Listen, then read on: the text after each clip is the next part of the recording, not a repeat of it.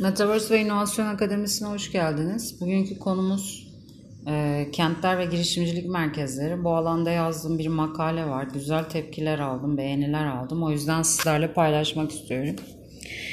E, kentler sürekli olarak e, artan nüfus ve ihtiyaçlar sarmalında kıt kaynaklarla bu ihtiyaçları giderme ve e, ortaya çıkan sorunlara çözüm bulma yönünde politikalar üreten ekosistemler bütünü aslında.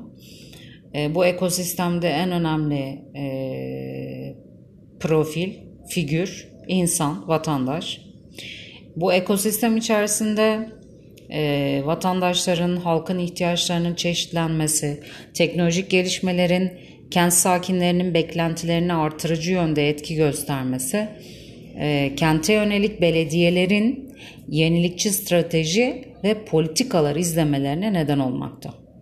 Yani rasyonel olan bir belediye ve belediye yönetiminin bu yönde politika izlemesi gerekmekte.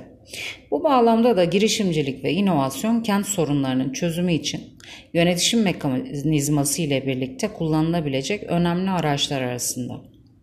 Son zamanlarda girişimcilik e, merkezleri belediyeler yönetiminde kuruluyor ve kent sorunlarının çözümü ve yerel kalkınma için halkın katılımıyla, katılımıyla odak merkezler haline alıyorlar.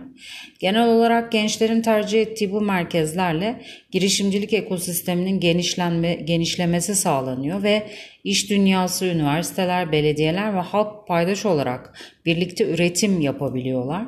Cooperation denilen bir e, mekanizma e, çalışmaya başlıyor.